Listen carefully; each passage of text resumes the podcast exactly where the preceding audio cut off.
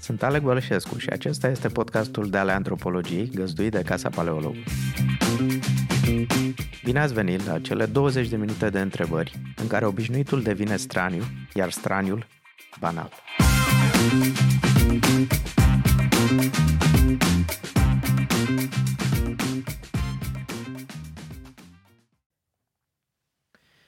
Bună ziua! Astăzi la D'ale antropologiei o avem pe Yvonne Toader, arhitect, uh, om.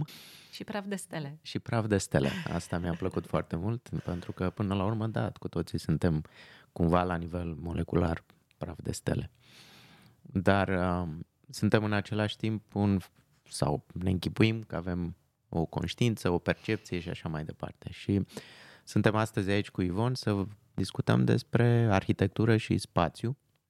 Și am să încep eu, dacă îmi permiți, Yvonne, cu o întrebare, cu o observație.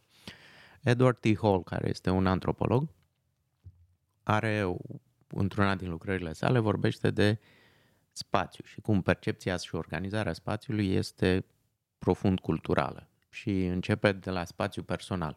În anumite culturi, spațiul personal e foarte mic, adică pentru a asigura o comunicare, oamenii stau foarte aproape unul de altul, pe când în alte, în alte culturi, spațiul personal e foarte mare, adică dacă te apropii prea mult, uh, e, e văzut ca o agresiune. Era și un, un banc, o glumă despre asta în, după pandemie, imediat după restricțiile legate de pandemie, în care spuneau că uh, scandinavii sunt foarte fericiți acum că uh, nu mai este restricția de spațiu la unu virgulă cinci metri, că se pot reîntoarce la doi metri. Da, mulțumesc de întrebare, Alec. Aș putea să răspund în felul următor. Conceptul de spațiu cred că este atât geografic cât și istoric și de statut social.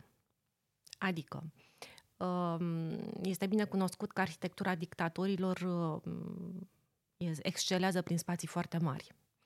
E o arhitectură care te manipulează spre umilință, spre nimicnicie, spre mic, spre copleșitor, în timp ce arhitectura țărănească sau bisericile mici de lemn ortodoxe te conduc către uniune, comunitate și acel sentiment de praf de stele de care vorbeam, în care tu ești parte dintr-un univers mult mai mare și uh, o parte integrantă dintr-un univers mai mare cu care ești conectat, nu deconectat. Mm-hmm. Deci, uh, din ce înțeleg, uh, organizarea spațiului, ca să zic așa, prin arhitectură poate crea conexiuni sau crea disconexiuni, crea ierarhii sau crea panarhii, absolut, ca să spun așa. Exact. Um, unitatea de bază um, cunoscută sau recunoscută, mai bine zis, în ultima perioadă, este, sau în, ultima, în ultimii două mii de ani, să zicem, este familia, care în principiu ar trebui să fie o unitate.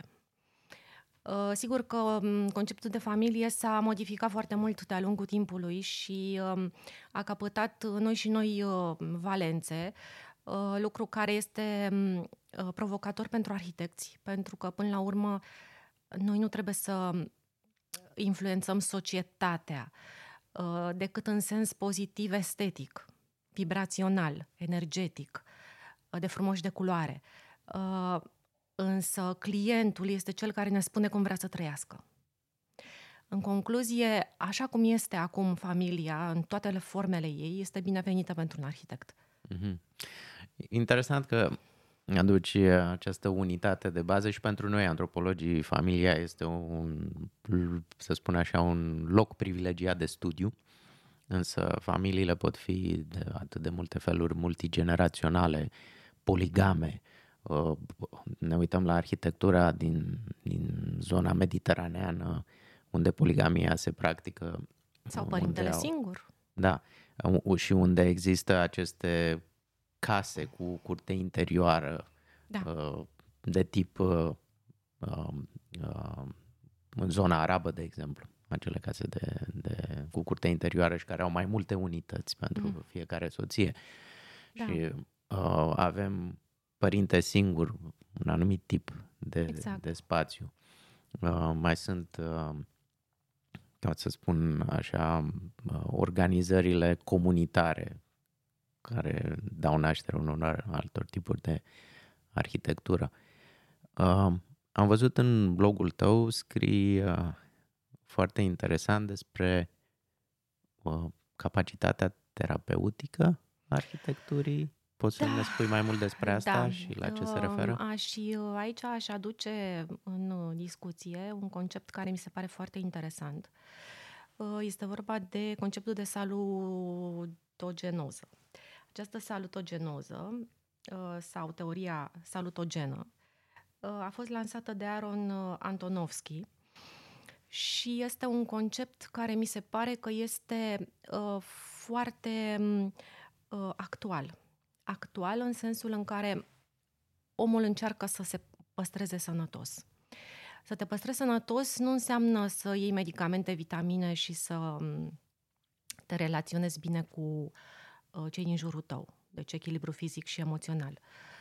Să fii sănătos în viziunea acestei teorii este să ai capacitatea de a, de a te adapta continuu la tot ce ți se întâmplă și de a fi în contact cu propria persoană, de a fi în contact cu spațiu, de a fi în contact cu ceea ce îți face bine și ceea ce îți face rău. Medicina ultimilor cinci sute, poate o mie de ani, poate chiar și mai mult, este denumită o medicină a patogenozei, în care boala practic este cea care trebuie să fie tratată și în centrul atenției medicilor este boala. Simptomul. Boa, da, simptomul. Mm-hmm. Simptomul și boala în sine. Boala în sine care, mă rog, de care trebuie să scapi. Cam asta este ideea. În salutogenoză, menținerea echilibrului și continua echilibrare și adaptare la mediu reprezintă miza și nu boala în sine. Există, nu? Profilaxia. Ideea de profilaxie aparține dar... patogenozei. uh, pentru că profilaxia este parte din conceptul de boală. Ok. Și cum poate arhitectura să... sau care e rolul arhitecturii în salutogenoză? Păi rolul arhitecturii este deosebit de important, aș spune, pentru că uh, salutogenoza este uh, curentul uh, prin care omul, sub toate formele uh, lui de manifestare, se relaționează, cum ziceam, cu mediul. Uh, mediul poate să fie de la cel construit la cel natural. Uh, aici este o... Um, o delimitare puțin forțată între, constru- între construit și natural, pentru că, în mod normal, construitul ar trebui să fie și el natural la rândul lui. Deci, există mai multe ramuri, de la um, contactul și intruziunea naturii în spațiile de arhitectură, până la importanța culorii, importanța uh, sunetului, importanța uh, vibrațiilor rezultată din sunet. Um, importanța um, folosirii timpului tac- da, să, simțului tactil. Simțului tactil, da. Mm-hmm. Scuze-mă, te-am întrerupt, dar aș vrea să le luăm pe rând, pentru că sunt importante. Culoarea, spunem despre culoare, că știm că da. este codată cultural. Da, culoarea este codată cultural. Uh, aparține...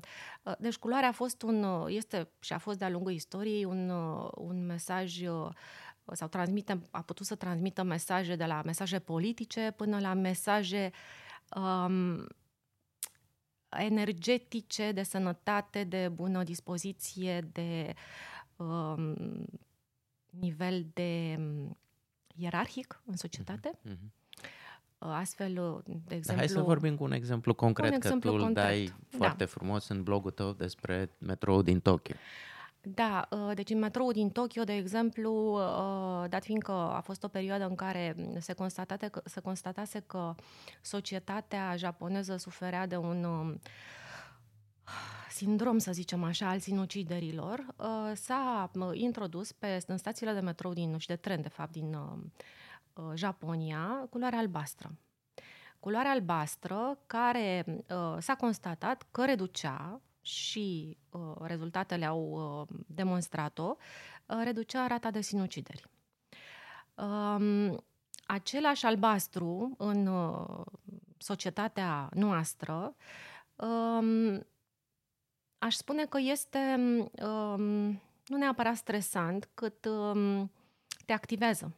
Deci activează în momentul ăsta, cunoscând, de exemplu, lumina telefonului. Mhm. Da? Îți, îți te, te trezește, nu, nu-ți adoarme simțurile. Ok. Și atunci, dacă vorbim despre asta și ai vorbit despre capacitatea, să spun, de transmisie energetică a culorilor, cum explici această variație? Faptul că aceeași culoare... Cred că este o variație culturală uh, și cred că este și o variație, dat fiindcă uh, există niște diferențe cunoscute, biologice, minore, ce este drept, dar în detaliu stă diavolul, să zicem așa, nu? Să facem un citat. Există niște diferențe biologice, cum ar fi, de exemplu, enzimele care sunt într-un anumit fel la popoarele asiatice și nu sunt la popoarele caucaziene, de exemplu. Enzimele care Uh, um, cum se numește, procesează alcoolul.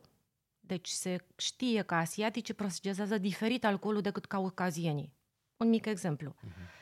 Deci de asta cred că aceste mici uh, diferențe care fac frumusețea umanității, da? uh, cred că sunt cele care fac ca percepția să fie diferită, atât a culorilor cât și a diferitelor tipe de, tipuri de mesaje. Mm-hmm. Ok, atunci am să te provoc o chestiune, că se întâmplă să nu prea fiu de acord cu ce spui. Da. Adică sunt de acord cu faptul că alcoolul se procesează diferit, însă semnificația culorilor este uh, mai degrabă, cum ai spus tu, culturală, da, și nu biologică.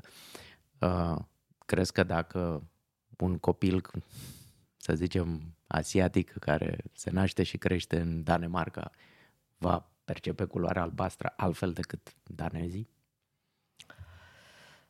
Uh, n-aș putea să răspund, n-aș putea, e un domeniu foarte lunecos. E un domeniu foarte lunecos și n-aș putea decât să am niște păreri personale, subiective. Uh-huh. Sunt, e un domeniu care fi, este destul de greu măsurabil, dar asta este frumusețea lui. Uh, și atât a sunetului, deci al percepției sunetului, cât a senzației de bine, da? Cât uh, al echilibrului și al frumosului, al culorilor. Bun. Ca să revin la ce m-ai întrebat tu, uh, cred că depinde a câta generație este. Pentru că s-ar putea că dacă e prima generație, părinții să-i insufle o anumită, uh, un anumit... Uh, o anumită raportare, o, la o anumită raportare. Am folosit acest se... exemplu intenționat pentru că am acest exemplu, o prietenă foarte bună care este daneză, ea a fost înviată de o familie uh, daneză de când era bebeluș împreună cu sora ei și este cât se poate de daneză și nu are niciun fel de, să zic... Uh, da, se poate. E posibil ca uh, de, de, educația să fie mai importantă decât... Uh, uh, Păi nu, predispoziția, Gen, da, predispoziția biologică, genetică. predispoziția da. genetică dă anumite lucruri, dar nu le dă pe toate. Și aici, da. aici este o Categoric. chestiune Cred importantă. Cred că este un amestec, de fapt, cum nimic nu e alb și negru. Paleta de griuri cred că e foarte mare, iar diferențele cred că sunt atât de sensibile încât pot fi influențate. De aceea e greu să te pronunți pe astfel de lucruri, dar nu poți să nu le constați. Sunetul. Să trecem de la culoare la sunet, că era în enumerarea ta. Uh, cum e cu arhitectura și sunetul? Păi uh, aici sunetul uh, și muzica. Muzica, după părerea mea, este arta supremă. Este asta arta supremă și aș argumenta uh, nu dintr-o idee personală, ci din ce am citit și la lucruri la care am vibrat.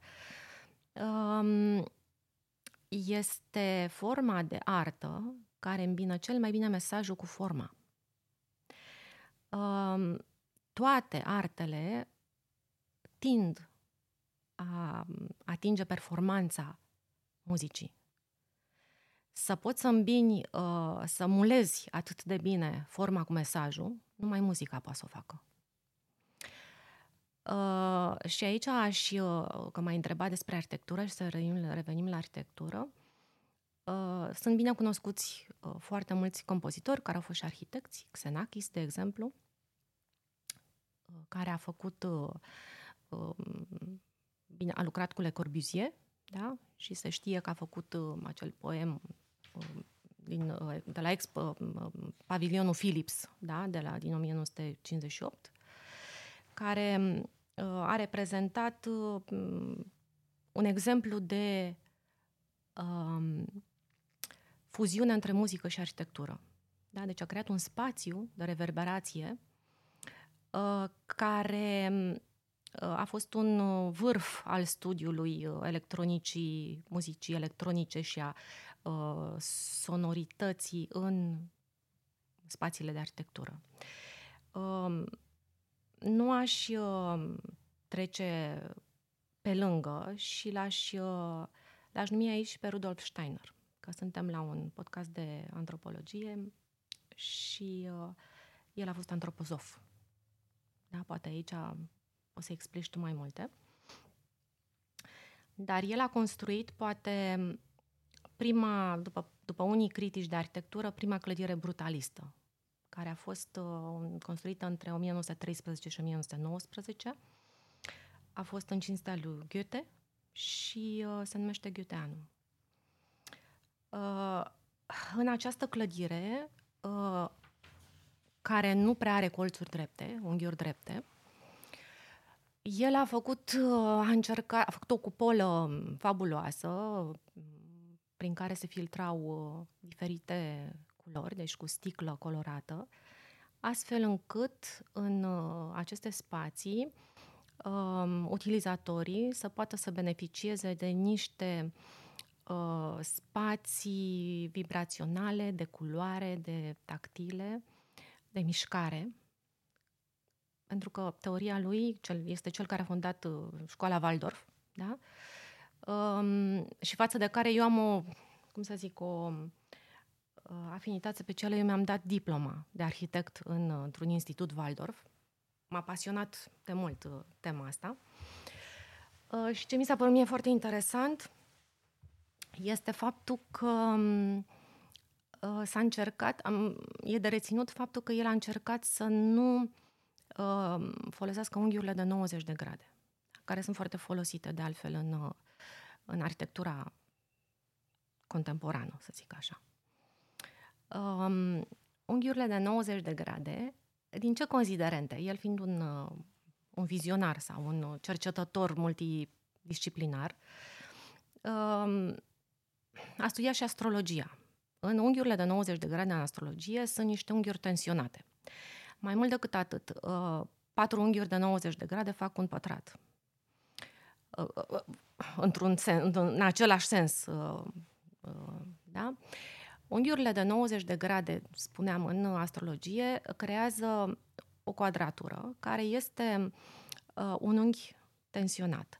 Este bine cunoscut în uh, ceea ce descrie el și ce explică, uh, că evoluția copilului între uh, zero și douăzeci și opt de ani uh, se împarte în uh, patru etape de șapte ani. Da? Asta ne conduce oarecum către închiderea unui ciclu la douăzeci și opt de ani.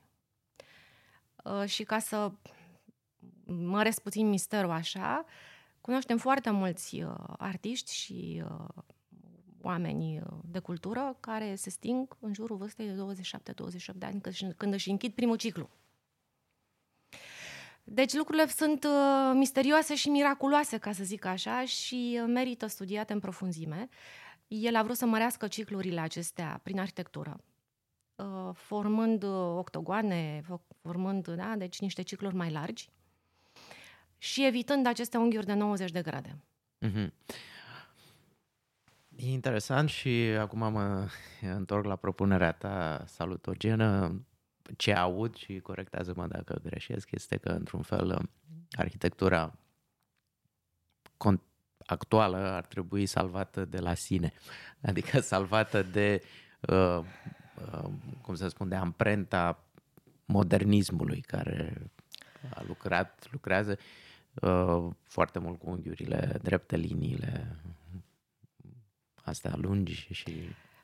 Da, aici l-aș, l-aș, l-aș aduce în discuție sau l-aș menționa pe Le Corbusier cu unghiurile lui.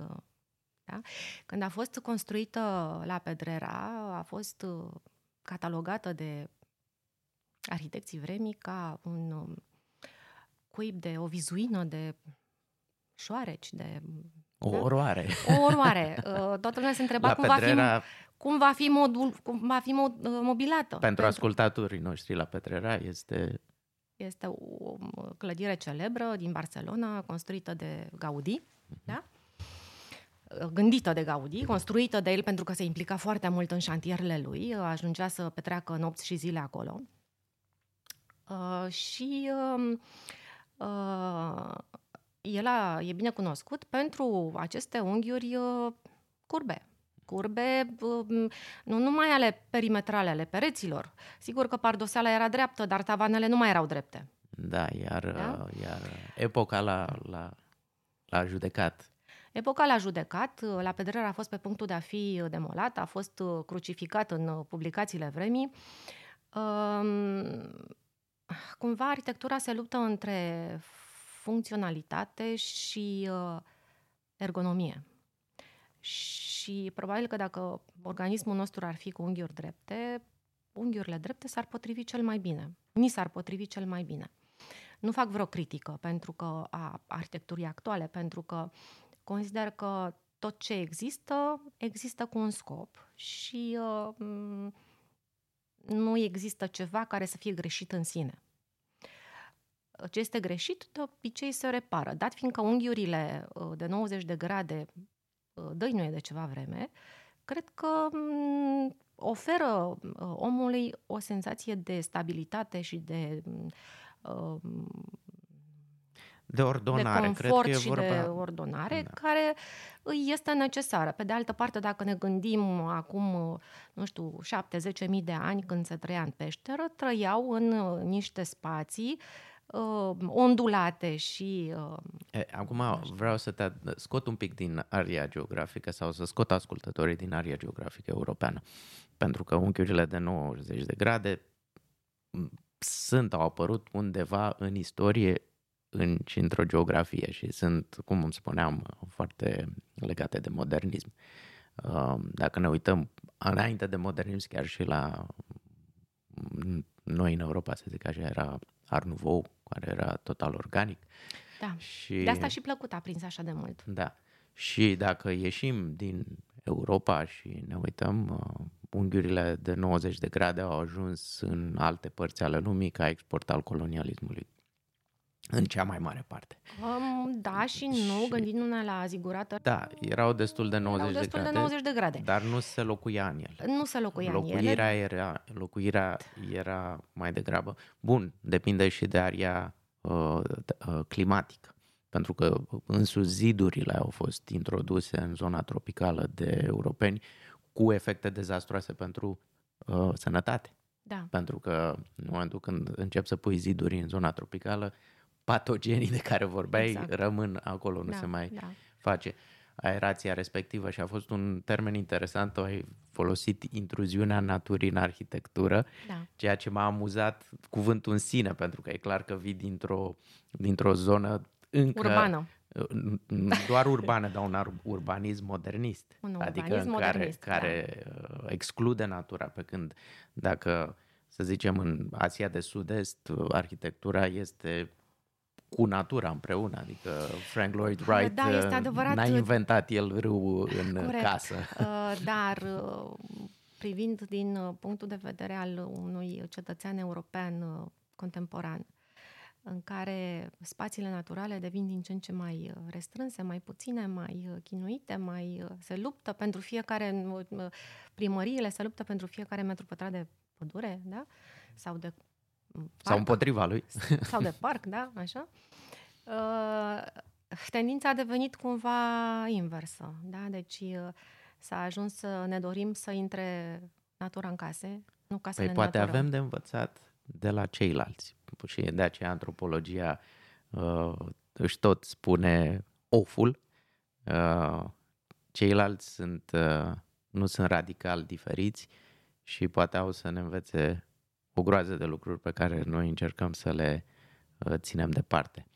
Uh, ai avea, aș vrea să, să, să, să încheiem pe o notă pozitivă dacă uh, ne povestești de două cărți care uh, da, influențat dacă tot pe am care povestit despre Steiner, care, Rudolf Steiner, pe care l-am admirat eu profund, uh, care i-a dedicat lui Goethe, uh, da? Aș uh, recomanda Teoria culorilor la lui Goethe, scrisă în o mie opt sute zece. Și ceva mai modern, Psychology of Color, uh, care a apărut în două mii douăzeci uh, și este a lui Fremont Grumbien. Uh, mi se pare că culoarea ne lipsește și chiar avem nevoie de, de ea. Nu știu dacă uh, lipsește în întreaga Europa, cu toate că parcă suntem într-o zonă mai gri decât eram acum treizeci de ani. Uh, dar cred că vibrația culorii este foarte importantă și cred că bucuria pe care ne oferă culoarea este atât de, de atât, o bucurie atât de rafinată, de plăcută și de neagresivă, dacă este folosită cum trebuie, încât cred că e o terapie în sine. Mulțumesc foarte mult și să sperăm că vom avea o viață din ce în ce mai colorată. Să sperăm. Mulțumesc, Alec. Asta e tot pentru astăzi. Mulțumesc Casei Paleologu pentru găzduire și echipei de aici pentru producție. Ne găsiți ca de obicei pe paleologu punct com. Dacă doriți să aprofundați filozofia sau antropologia, pe site găsiți oferte de cursuri variate și incitante. Dacă aveți teme care vă preocupă și ați dori să fie dezbătute antropologic sau doriți să sugerați invitați, contactați-ne la antropologia arond paleologu punct com cu mențiunea D'ale antropologiei. Vă mulțumesc! Thank you.